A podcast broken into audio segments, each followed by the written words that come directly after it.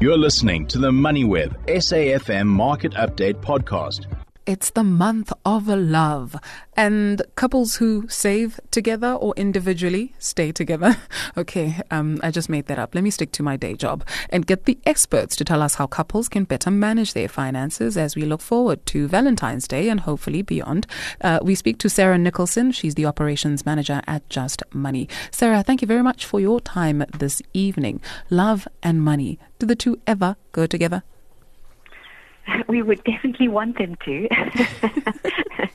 Money is really part of all of our lives, and Right. it, it, it really is uh, impacts so much of what we do, and uh, it has a huge impact on our relationships as well. Okay, let's speak to couples right now. Communication is key, not just for any other aspect, but more so for your financial relationship or health. Um, how do you even broach the subject with the person that you are with? Is it after six months, after one year, after, you know, two days? So do you have an account with XYZ or do you have debt with XYZ? You know, there's a new trend that uh, before you start dating someone, you have a look at their credit score and you share that openly. I like that idea. No, but on a serious note, I think, you know, as you're saying, a mutual understanding of money, it really enhances a couple's financial well-being. Um, and it can also actually strengthen the emotional connection. And you spoke about when to start, and yes, I'm going to be corny, but it is Valentine's month, Valentine's Day coming up.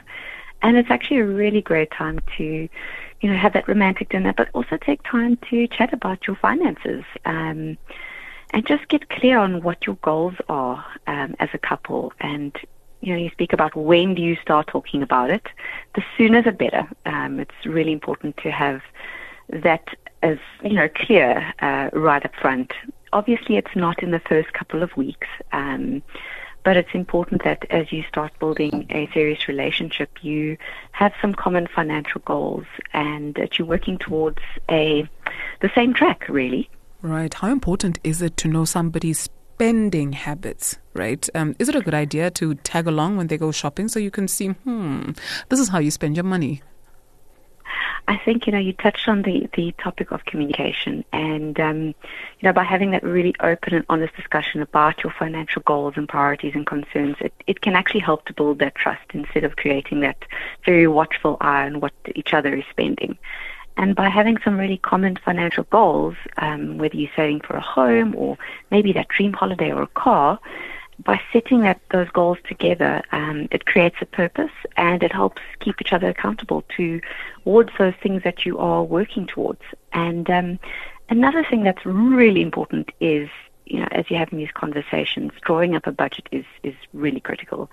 Understanding each other's monthly income, um, expenses, also those saving goals, as we mentioned, by having that clear understanding of where your money goes, it really allows each of you to make informed decisions and decisions that will be good for, for both of you. Um, but also important, you know, it's, it's good to have common goals, but it's also good to have some of your own independence and allocate personal spending money for each other. Um, you yourself. It's important to be able to really allow yourself to spend something that's important for you and, and not have to be for your partner necessarily. And that creates a little bit of, you know, you don't want that guilt uh, following you, but at least it's it's open and you know that you both each have a little bit of money that you can spend on yourself. Right. Debt. Is there such a thing as okay debt and is there such a thing as not so okay debt? Absolutely, and, and maybe we can quickly discuss the difference between the two. You know, if you are looking at taking up credit, it's important that you, or, or getting into debt, it, it should be something that's going to help you grow financially. So whether it's a student loan where you can actually invest in yourself, or perhaps a home loan um, where you can get a home and you can potentially add more to that and potentially sell it one day, that is what we would call good debt. Um, bad debt is when you are getting something, you know, you're having to buy, go into credit for groceries or clothing. Um, try and avoid that where, where possible. And it's something that you should also discuss before marriage. If it is a case of one partner um, being in debt or both of you having debt, um, that combined debt can have a very big impact on your credit worthiness and potentially impact your those long-term goals that you have, like mm. buying a house or a car. So it's important that you do discuss it and also understand the difference between the two. Right. In a country where you watch television and there's someone in court because they murdered their family members for insurance payout, where do you even begin to have the conversation about policies, more so life policies? Absolutely. I mean, it's really important that you know who you're marrying, and it's good to have those conversations up front before you get into anything serious. And setting out some long term planning, uh, really, really important in understanding, again, what your goals are and how you could be potentially impacted by taking out policies and making sure, you know, potentially speaking to a financial advisor and understanding the risks that are involved and also the, the pros and the cons um, and making sure you're educated and informed as to what you know could potentially happen should something hectic as that happen, which hopefully it won't, and you make some good decisions about who you going into a long-term relationship with. Oh my, Sarah. Let's speak to possibly a couple, right, who are um, on two ends. So the one is really in a good financial position, the other is not in a good financial position. And this now hinges on whether there could be a relationship going forward or not. So speak to that kind of couple, right? Um, is there something that you can do to sort of maybe set a test for yourselves where you can maybe save jointly? Or what is it that you can do because you really love each other, but the money issue is a problem? Or should you walk away? You know, just walk away when you see, I'm not so sure if I can take this on. Absolutely. I, there's a saying that past behavior really can indicate mm. the future behavior. And if your partner is living in debt and, and has bad manage, money management skills, it's possible that they're, or it's unlikely that they're suddenly going to change their financial behavior once you're married.